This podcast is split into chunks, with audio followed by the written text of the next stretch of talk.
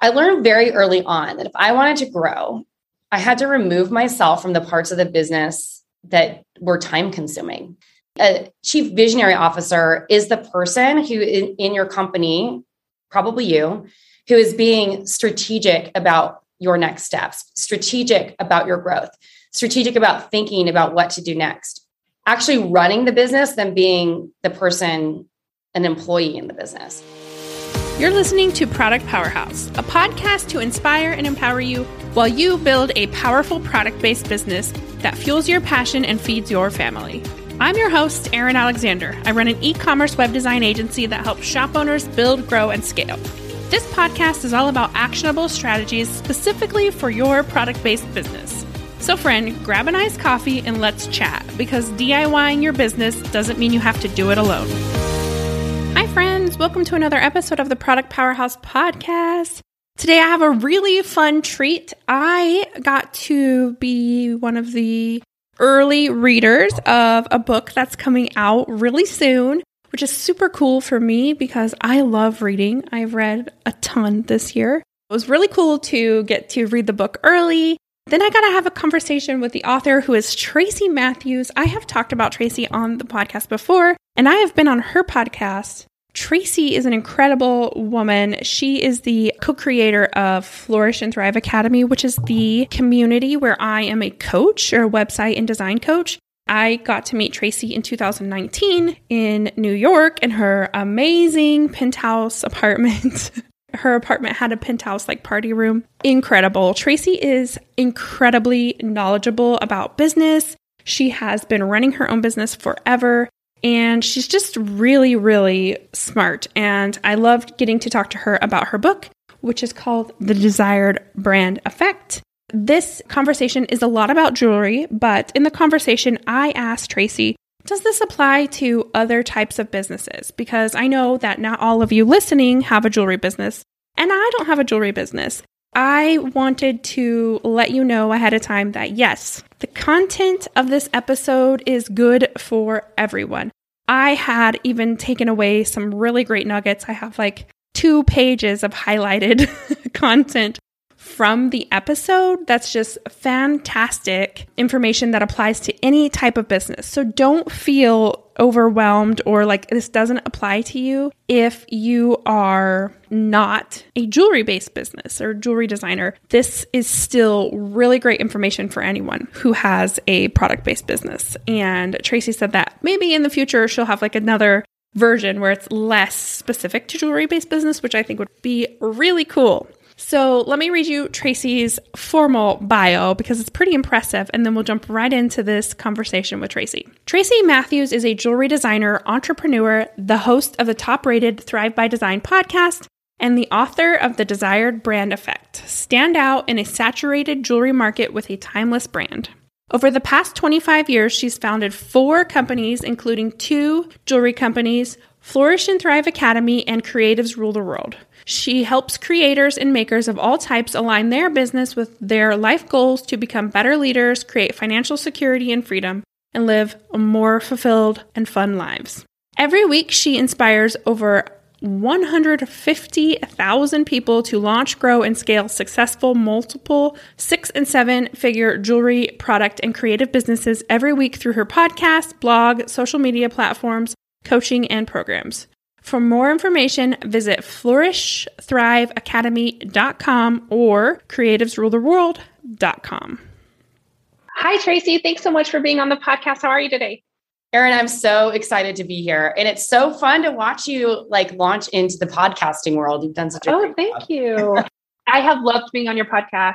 I am so excited to talk to you today about your new book that's coming out, and it's actually launching in a couple of days. So that's so exciting. Tell us about you. Tell us like your background. Thanks for asking. I've been a creative entrepreneur, let's just say, for the last 25 years. I started my creative entrepreneurship back in the 90s as a jewelry designer. So I took a class in college found out I had this talent that I loved and I was super passionate about it. It was kind of the beginning of the independent designer scene. I was one of, I guess, the forerunners in that scene in, in a way. And I had been working in boutiques and specialty stores at the time. And I kept seeing these designers coming in selling their jewelry. And I was like, I want to do that too. So being naive and everything, I started a business and I was just like, I'm going to figure this out as we go. Now, 25 years later, there's a lot of ups and downs. And part of that process of being an entrepreneur was that my first business did awesome. Like I got into 350 stores around the world, I had a ton of celebrity clients. I was being commissioned by like Revlon to d- design pieces for people like Halle Berry. Like so many awesome things happened. And then 2008 happened and my whole business was wiped out in within the matter of almost a couple of weeks. And that was really hard. The reason why I'm sharing that is because that experience kind of led me down this path of like, how can I figure out how to run a business that's sustainable, that supports what matters to me most, meaning my vision of success, and also helps me achieve my goals a lot faster. I think the other thing too was that when I was in that time of really struggling with my business and grasping at straws to try to figure out what to do, I hired my first consultant right around that time. I thought to myself, oh my gosh, why didn't you do this sooner? This was like the dumbest thing to like wait this long to hire someone because now I have this objective sounding board who could tell me like everything that I need to do to fix my business or to not fix it and move on and do something else. And so through that process, I decided to close that first business down. And the reason being is that he would ask me all these questions about like what I love to do and what's important to you and all these things. And there was nothing aligned with what I wanted to do and what I love to do with that business model. I was like, what did I do? I just built a job for myself. This is terrible. I hate it. And like, this is supposed to be the thing that I love to do. And I'm spending all this time doing parts of the business that I hated. I knew that I couldn't get away from jewelry. And after I filed for bankruptcy and closed that business down and all the things, that's like literally the shortest version of the story ever. There's more detail in the book. But after I shut it down, I launched a new company and I used the desire brand effect, which I wasn't calling it that at that time, to grow a very successful business in a very short period of time. Meanwhile, I had my first company for about 11 years. And within 18 months, I had already surpassed my monthly take home pay by a significant amount. Maybe I was making like 30,000 a month, like on the really good months. And it was awesome. And I was like, why didn't I do this sooner? And so that was sort of the initial birth of the desire brand effect methodology. I wasn't calling it as I mentioned it at that time, but it was a system that I developed to identify problems in my business.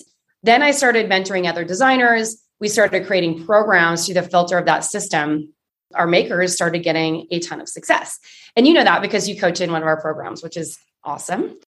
I wanted to create something where if someone's saying, like, oh, I'm struggling to get consistent sales, what do I do? Okay, so look here. Or I am working really hard, but my business isn't growing. I can't seem to break through the glass ceiling that I've created or I've hit a growth plateau. Okay, what do I do? Or shoot, like my business is kind of going backwards. Like I my sales are declining. How do I fix that? Like what do I do? So it became this filter to kind of solve problems in business. We've been using it for the last 9 years and it's been awesome. That's incredible. I love that you share the failure part I mean that with lo- like so much love because so many people are having those moments or they've had them and they feel ashamed and they think that there's no coming back from it. And you are living proof that you can, like you say, hit rock bottom and still build a sustainable business, multiple sustainable businesses that create massive income for yourself and like create this movement. And I think that there's so much value in sharing that for the people who are in those moments and afraid that this means that it, that's never going to work for them. So thank you for putting that out there and sharing like that. I know it's probably wasn't easy the first few times you shared it. You know, the first time I actually shared it publicly, I started crying on camera and we used it as a sales video for our Laying the Foundation program. And I remember this girl, she ended up becoming a student a couple years later, which is like, you really need to like pull it together on camera and love you if you're listening. Like, I just, I remember this as a lesson. Like, it was so close to me at that point that it was really hard to talk about. I got to a place where it became more neutral. And the reason why I share it so much and talk about it all the time, and I have haters, and people are like, oh, oh why should I take business advice from someone who has a business that failed? Well, I will tell you that most entrepreneurs fail big time in some way, shape, or form, at least the really successful ones. It's what you do with that failure that matters. It's like, what lessons did you learn? How have you evolved from it? Hopefully, you don't have a failure as big as mine where you have to file for bankruptcy and all those things. But honestly, a lot of it was out of my hands. Like I couldn't control the fact that the economy crashed. I couldn't control the fact that about five of my key accounts filed for their own bankruptcies and didn't pay huge bills that left me with hundreds of thousands of dollars worth of debt. I couldn't control that the commodities market skyrocketed at that time. So I was shipping orders that had been placed like three to six months earlier. I couldn't change the price. And basically, I had to either cancel them if I was underwater on the order or I was just ending flat. So it was a really challenging time. And it's interesting because now we're in interesting times too. It's not the same, but it's also interesting for people because I feel like there's this frenetic energy that is distracting people. And so if you aren't focused on what matters most, you can easily go off in a tangent. And so, with that being said, this failure was really hard for me to go th- through. I'm finally almost 10 or 11 years out of the official filing for the bankruptcy. And I'm hoping that things start going back to normal with my life from the repercussions of that soon. But I learned so much that process on like what to do and what not to do. And it also was that basically the spark for a business that I've had for nine years that has served thousands and thousands and thousands of jewelry makers and other product businesses to help them grow successful brands. Yeah, that's so cool. So, your book is The Desired Brand Effect, and it's coming out in a few days. It's coming out in November. Can you like tell us what is the desired brand effect? yeah, so the desired brand effect, as I mentioned earlier, is the methodology that I created to solve problems in my business typically when we're building a business there are many things that we have to do and we're always vying our attention for priorities right? And so if you don't know how to prioritize what matters based on what's happening in your business it becomes really really overwhelming. You might be need to focus your attention on developing your brand messaging because you're not attracting the right kind of customers but you're over here trying to like create goals and systems or something when that might not be the best use of your time at that given period. There's three core pillars to the desire brand effect. The first pillar is creating desire, and this is all about attracting your audience, getting your messaging out there, and being like a magnet for the right people to come into your brand vortex. That includes your brand assets. So it's like anything that you design or make, all your packaging, your website. You're like a huge proponent in the creating desire piece with your building websites and stuff, your pricing, your product, like all those things. Then it's like your audience, which is basically the defined version of who you want your dream client to be, and then the actual version of who that dream client is. And then all the people who are following you and in your bigger network, including people who've bought from you before and who have not bought from you before. And then there's the brand voice piece in that, which is all about how you're speaking to the world. So this might include your brand story, the language that you use, the way you show up on social, like all those things are kind of like your brand voice and your brand story. The second piece of this is all about sharing desire. And sharing is desire is what most people think of as sales and marketing. It is a lot bigger than that. So this obviously the core pillar of that is really the sales and marketing aspect and being able to convert people on that stage to a customer. The second part of this, which I think is almost equally as important, is the experience that you give people. So this includes like customer service. We call it exceptional customer experiences because what you do before the sale is just as important as what happens after the sale and throughout that process.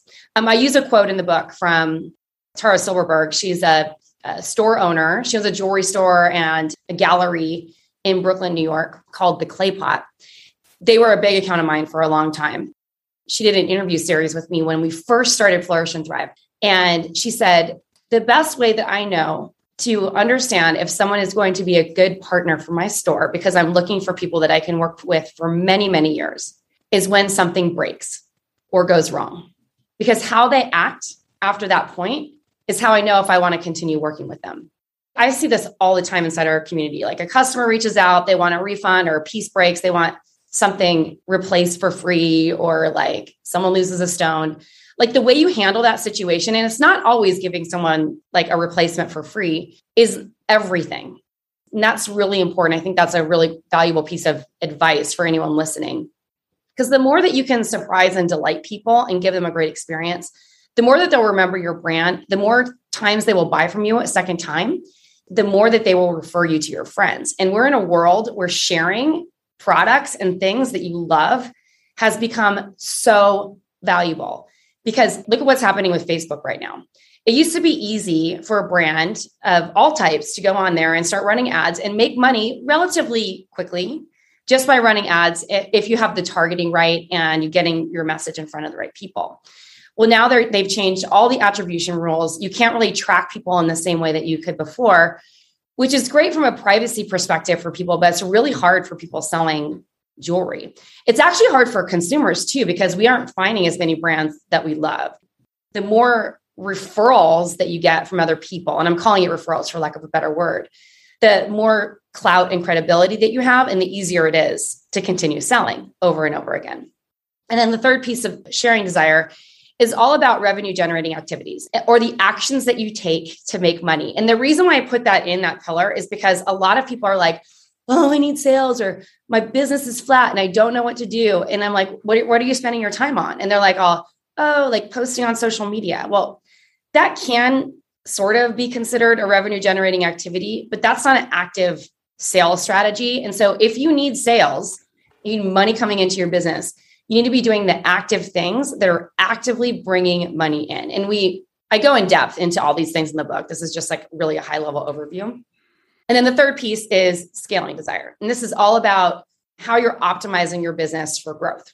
So that includes uh, proper planning. So it might be strategic business planning and finan- setting financial targets and goals for yourself. It would also include systems and automations because I think a lot of people who are creative and not necessarily inclined to systematic thinking do a lot of things manually and it wastes a ton of time. So there's a lot of ways you can optimize your business from the inside from an automation perspective but also documenting your your way of doing something so that the next thing can happen which is getting support. Support can look like in the beginning if you're like a one man show just being in a supportive community or having a peer group to talk to. It could also mean eventually getting a mentor or a consultant like i did or a coach or working in a community or getting help from a community like flourish and thrive academy or some of these other maker communities that are out there or it might also look like hiring people on your team.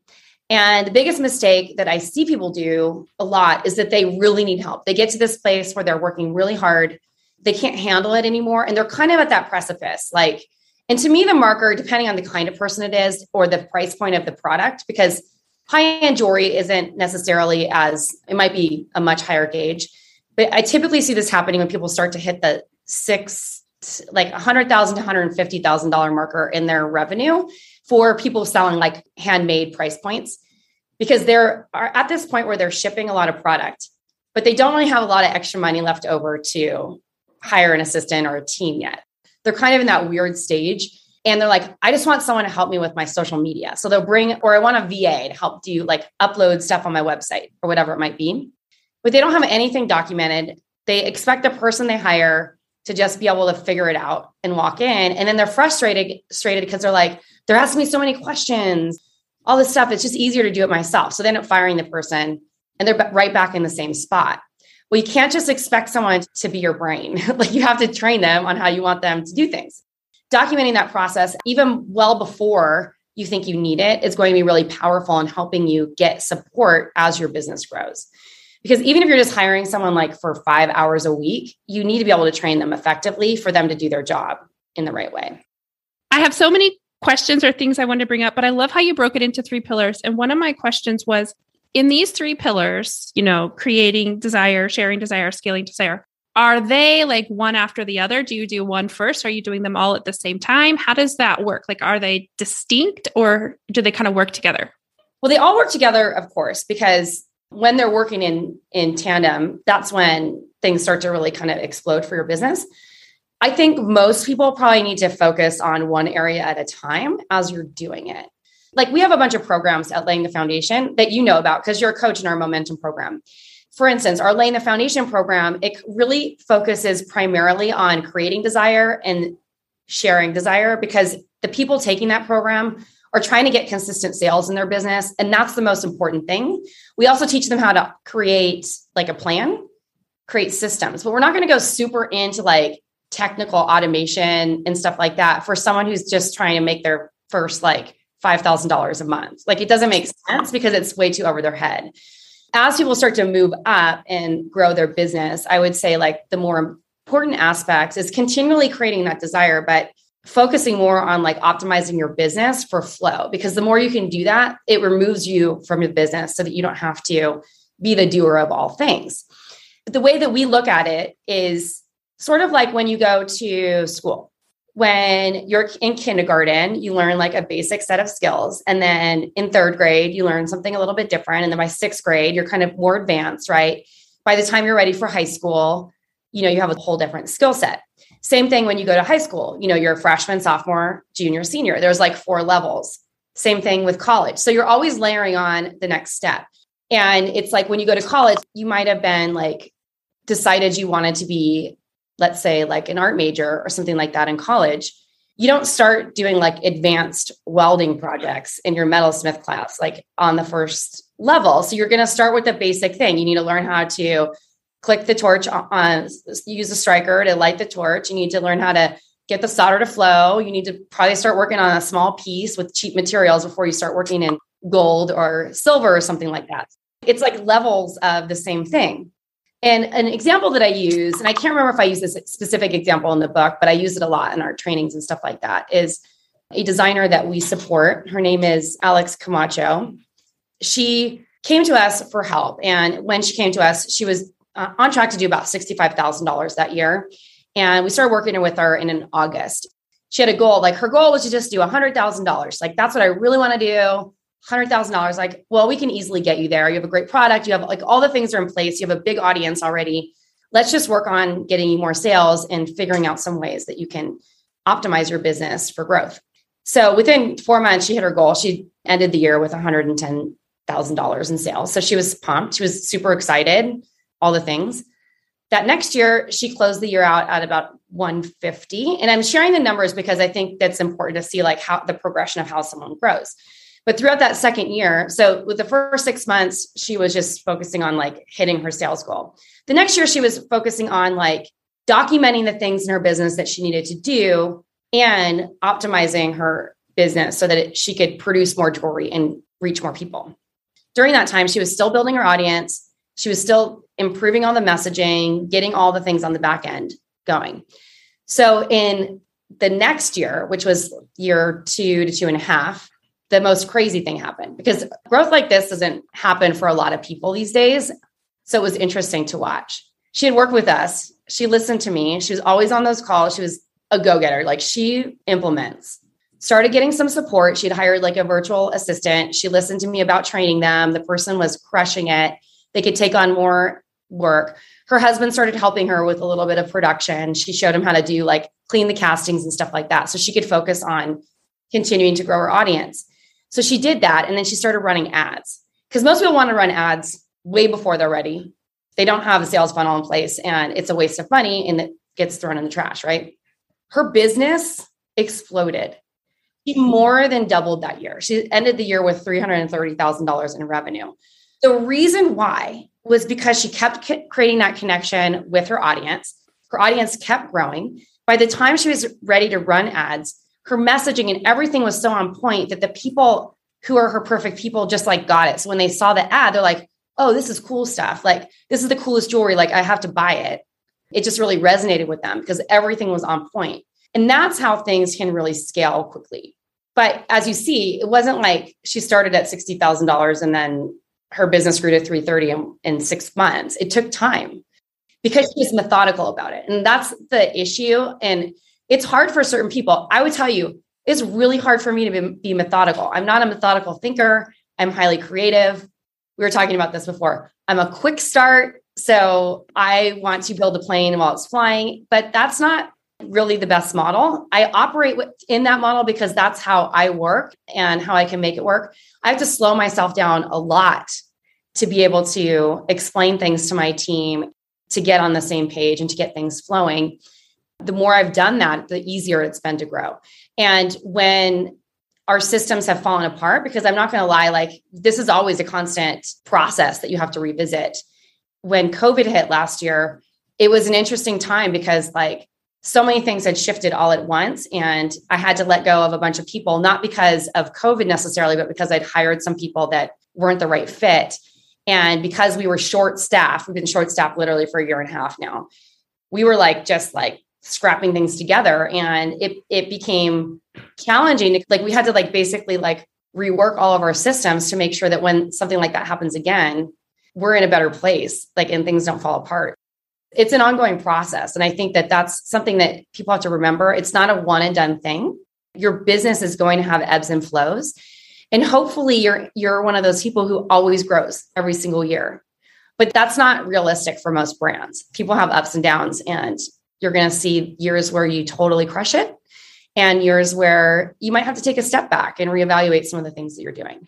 I think that that's something that a lot of business owners don't understand or they don't understand at the beginning is that you're always like layering on something new that you've learned and with every layer with every trial with every error comes like a new lesson that you've learned or new skills that you've developed or you've realigned your you know your plan with what is actually selling things like that. I think a lot of times they just want it to be like oh i did that once and i'm finished and i don't have to do it again. But you're always improving everything you do basically. Exactly.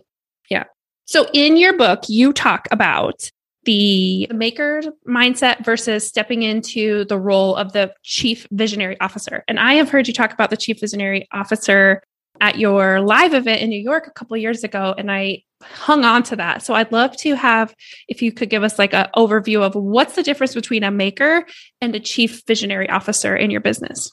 Well, I call it maker mindset, and this is no disrespect for anyone who considers themselves a maker.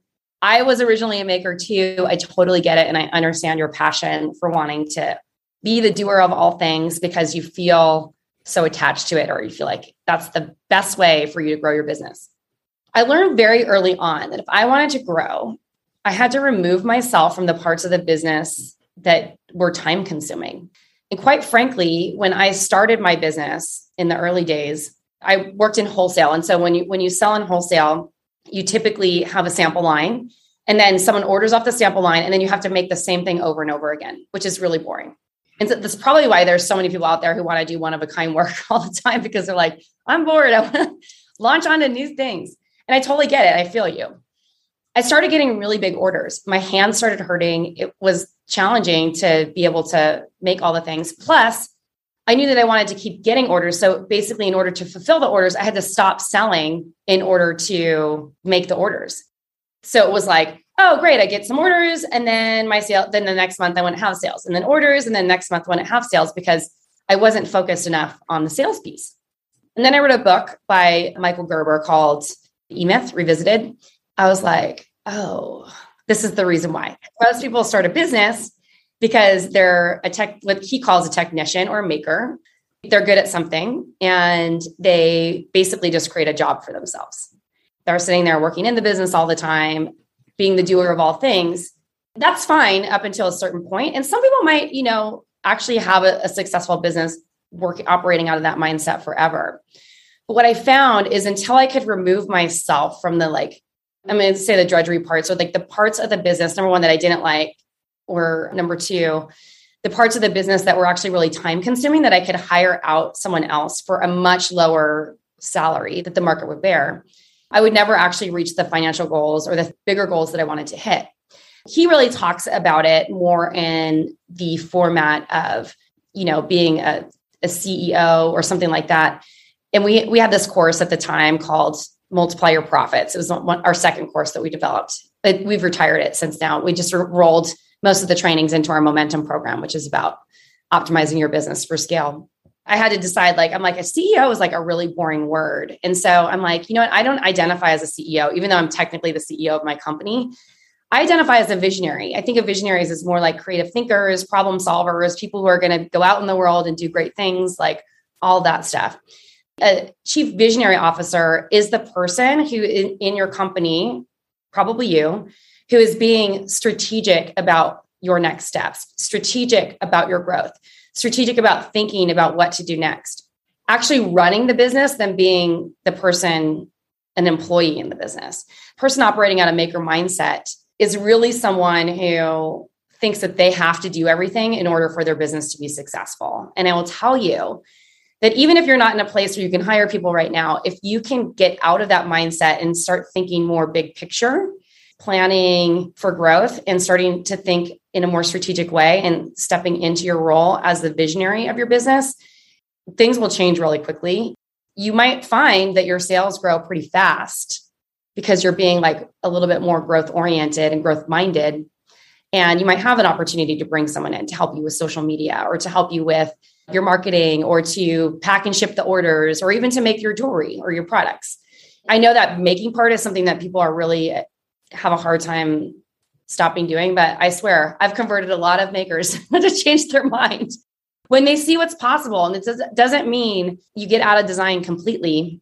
It just means that you get to design the first round. And then, like, once you perfect that first design, then someone else could do the re- reproduction or whatever. I know. I think a lot of makers hang on to that, like, I'm the artist, yeah. which you talk about in the book too, because they got into it because they love making what they make. And then it evolves into a business, or maybe they started out as a business, but they didn't plan for that kind of growth. I have that same struggle. I'm like, these are steps that only I can do, but couldn't I teach someone how to do them? Yes. you can even teach someone your design process, Erin. Yeah. We actually do have a developer and a, a design assistant, but now I need to get someone who can understand the strategy that I develop between for each website. Yeah, there's a big shift between being the person that's making all the time and being the person who's focused on growth of the company. I love the way you have broken it down and how you call it your chief visionary officer. I'm like, she made this up and it's fantastic. It fits her perfectly. well, I have to tell you something. Friends outside of this industry are now using that. I'm not saying I coined it because it's really like a term that's used in the book Rocket Fuel by Mark C. Winters. They talk about visionaries and integrators, which if you can ever find that combination, it's awesome. It just has to be the right combination. I think a lot of people try to hire an integrator and the person is not really an integrator. They're just someone that they want to do all the business side of it. But if it's not the right fit, then it, it will be worse than not having someone. I just recently actually took the quiz, like whether you're a visionary or an integrator. And I got, you are neither. oh, really? You're a visionary. I am happy to work behind the scenes, but also like given the opportunity, I think I could focus on growth, but I never have given myself that opportunity. But it was just kind of funny to be like, you are neither of these things. I know you work with jewelry companies because, and that's your background, and you are very good at that niche. But do you think that the desired brand effect could apply to other types of businesses, like other product based businesses? I honestly think it could apply to all businesses. In fact, I'm probably going to be doing a version for product companies and also regular brands. And the reason being is that the methodology is timeless. It's something that works for everyone. We have a lot of people who are not jewelry designers in our community at Flourish and Thrive. We've gone back and forth. I don't want to get into the the space of like the Etsy seller handmade business mentality space. So, and I'm not saying that to sound rude or anything like that. It's just more like I really believe in people building a separate brand outside of someone's third party platform. And while Etsy and Amazon can be great strategies for multiple streams of revenue, like I feel like we're aligned. You're, you build websites on Shopify. We love Shopify. It's our favorite platform. I really believe in the power of sending all your traffic to your own branded website and other things. So we've gone back and forth with what to do with it. In the book, originally, we started writing for all product businesses it was becoming really hard for me to convey the message. So I decided to just focus it on jewelry designers.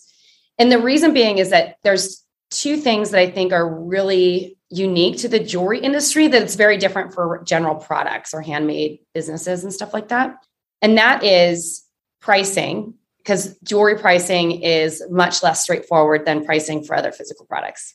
Because there's so many things that you have to think about. Like fine jewelry is very different than custom jewelry, then it's very different than handmade jewelry is very different than like costume jewelry because costume jewelry can get huge margins. You can mark it up 10 times and sell it all day, every day because it's usually pretty cheap to produce. Fine jewelry, you don't get as big as, of margins because, like, a diamond might have like a 10, maximum 30% markup on it, max for a big diamond. It's a different model. And then if you're wholesaling that diamond, you know, it's like a totally different strategy. So there's a lot of things to think about when you're pricing those things. Uh, the second is product development. So, developing collections for a jewelry artist are a little bit different than developing collections for a regular product artist because in the jewelry space, because jewelry is small, you need typically per collection, you need probably about 12 to 24, or sometimes even 36 or 50 pieces a collection. It really depends on the scale of your piece and how you're selling it for it to make sense. Because you don't want someone to go on your website and there to be like three pieces. They're like, oh, here's my new collection. Here's three pieces.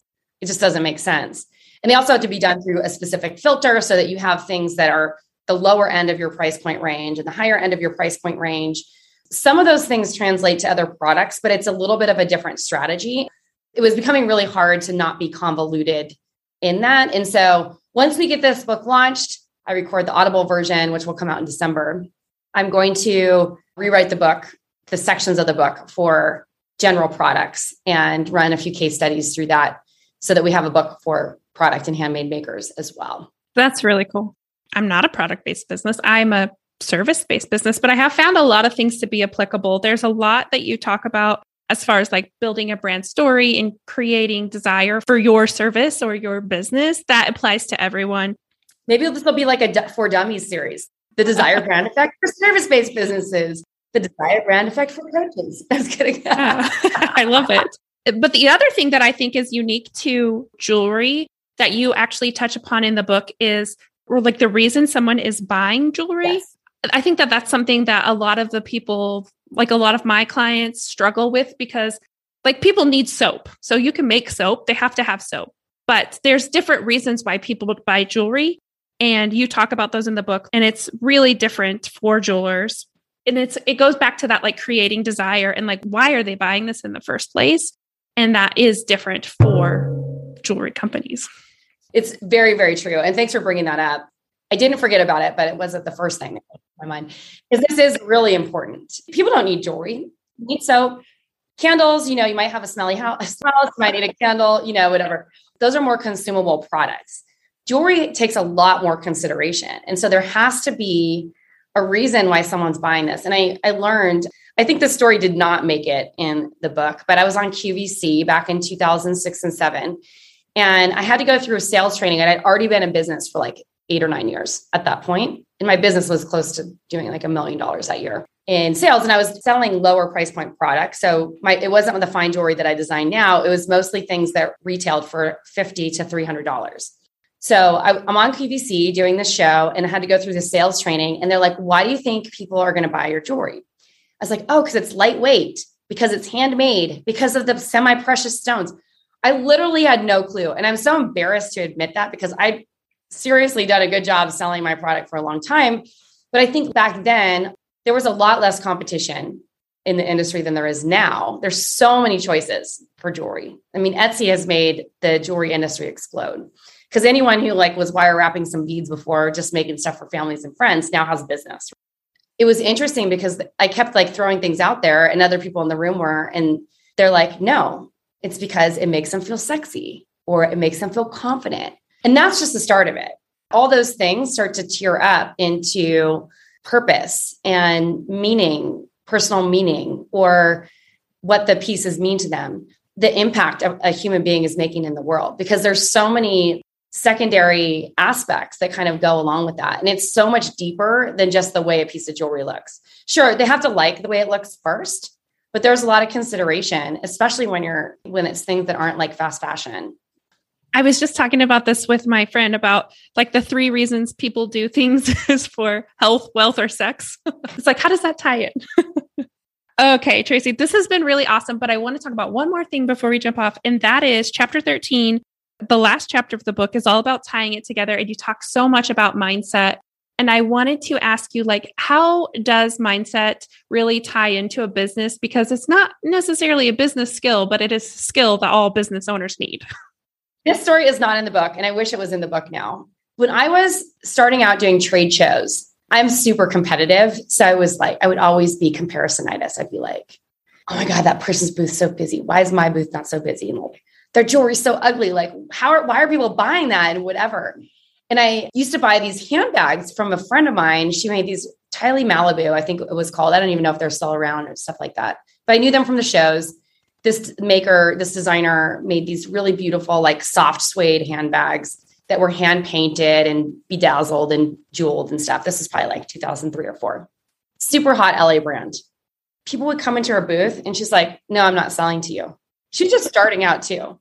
Because someone would say something or like, I only want to buy four bags instead of the 10 minimum. She's like, No. She was so confident. She literally did not give a crap that she was turning away customers. She was just so confident. Then there was this other designer who had a line outside her booth. Her jewelry was so ugly, but she had it on a ton of celebrities. It was all this like big, like puffy heart. Like, you know, that New York heart, like the Keith Kuntz famous thing that says I heart New York or whatever, the like the puffy hearts. It was like these massive puffy heart necklaces. I was like, who would actually wear that? It's like, and it was expensive too, lying outside the booth. But she had confidence, was just like going for it. She wasn't really a designer. She knew how to enroll people and get them in there. She was confident. And that's when I started realizing the energy that you put out is like what people attract. So if you are, you know, worried about people buying your stuff and you don't have that confidence and you don't have that belief in yourself or you're comparing yourself to other people, it's going to like really impact your ability to succeed. And at any given time, like running a business is hard like anyone who's run a business for a long time, you're going to have cash flow issues. There might be days you're not able to pay yourself or make payroll. You know, you're waiting for a check, the check bounce. This used to happen to us. Maybe you're waiting for a check, the check bounces. Hopefully, you're just running credit cards because that's better, a little bit safer. But, but you know, it's like all these things happen, and there's like all these ups and downs, and just like the day to day of running a business. If you can't stay, if you don't stay positive, and you can't continually work on your mindset and deal with the stories that are might be holding you back unintentionally that you don't even know about, like the confirmation bias that, that you have because of how you were raised as a, as a child that you don't even know about, or like if you have any unhealed trauma or these other things, these all creep up into your business. And it can become disastrous if you don't deal with it. And so you always have to be dealing with it. This morning, I was having like a little bit of a panic attack when the morning that we recorded this episode. A couple of big things didn't come through. I was expecting like a couple of deals to kind of land and they all fell through. And I was like, oh my gosh, I'm always working on healing this trauma that I have from 2008 and nine because these last two years have been very PTSD ish for me because the energy that's going on around in the world, it's a very different situation, is reminiscent of what was happening back then for me. And so I've had to be doing a ton of mindset work over these last two years. So this morning, I was like, I'm going to spend as much time as I need to listen to hypnotherapy on Prime Mind. I'm going to do like abundance meditations. I'm going to change my mindset. I was supposed to work out with my trainer. She texted me, like, here's the link. I was like, oh no, I forgot I was supposed to work out with you. So I'm like, do you still have time? I'm late. And like, I'm going to be late. And she like did it. She talked me through it because she's great, like at coaching me when I'm off the ledge. She's like, keep a positive vibe. We're working it. Next thing, I get a call, like, deal went through. Next thing, like, I opened up my bank account there's like 10,000 more dollars in there than I expected to be in there. You know, it's like all these things started happening because I shifted my energy. And it's like, it's not magic. It's about reducing the level of anxiety that you have or the beliefs about yourself that aren't serving you and changing that vibration to be something that is going to be productive and help you continually grow.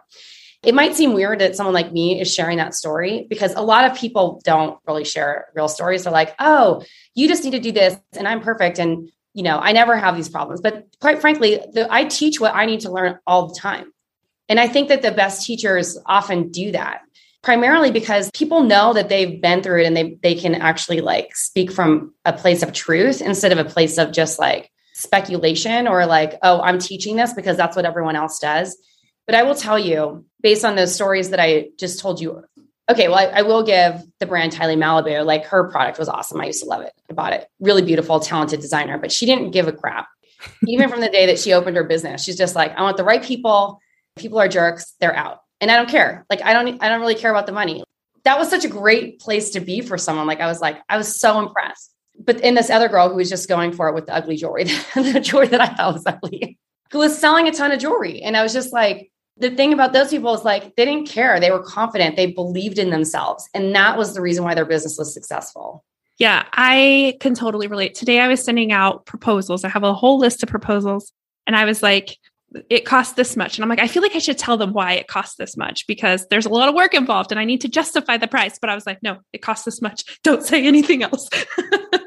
because I needed to be confident because it is a lot of work. I can justify it, but they don't need to know, you know, like unless they asked, why is it this much? Then I would tell them. But it's all about that confidence and like what you're putting out there. And I love your stories of like getting extra money when you sit down and meditate about it. That's fantastic. I think it's really important to practice being detached from the outcome. And this is something that I learned as a yoga teaching yoga for many, many years when I used to teach yoga. Is that the more you can put what you desire out there and be detached from the outcome, the easier it will be to actually stay in flow. The problem is, is that a lot of times we get really grippy to the outcome. Like you send out these proposals. Like if you just sent them out and you're like, oh, I don't care if they say yes or no. I'm just doing my best work, living my best life as a graphic designer.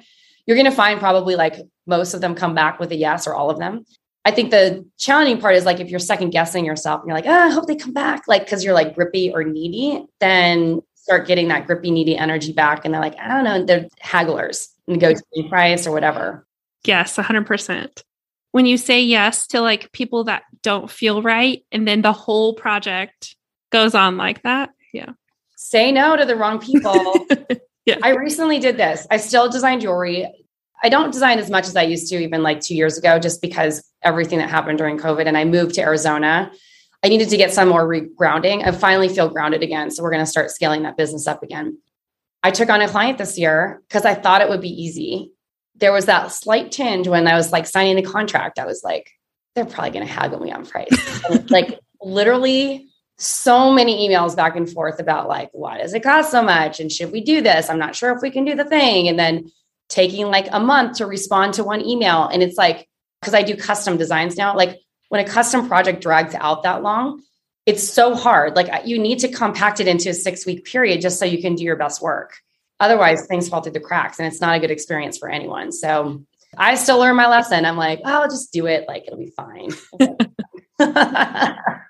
I feel like you've shared so much with us. I can't wait for everyone else to read the book. So yeah. let's tell them where they can buy the book and any bonuses. Are you I know you're offering bonuses with the book, so I'm excited to have you tell them about that. Thanks for asking, Erin. You can buy the book on Amazon.com or you can head on over to the desiredbrandeffect.com and all the information is there. So we have some amazing bonuses when you buy the book. Plus, we're developing a whole resources section. So, like in the back of the book, there is a whole list of resources that you can just you can get for free just by buying the book. So the bonuses include if you're on the wait list, if you're get the order the pre-order the book on the Kindle version before the book comes out, you're going to get some special pre-order pricing. We're doing a deeply discounted Kindle ver- version of the book. You're also going to get a video training of the desired brand effect in action. So this is where I walk you through the model so you have an understanding like, oh, this is what she's talking about when she's talking about these different aspects in the book. I'm going to be doing a special training for y'all called Your Vision of Success. And this is all about aligning what matters most to you with your business. This is the most powerful tool that you can have because I see people over and over again creating jobs for themselves. And what I want you to do is to create a business that supports your lifestyle first, financially, you know, intrinsically, all the things so that you have financial security and freedom and you feel like excited to show up to your business every day.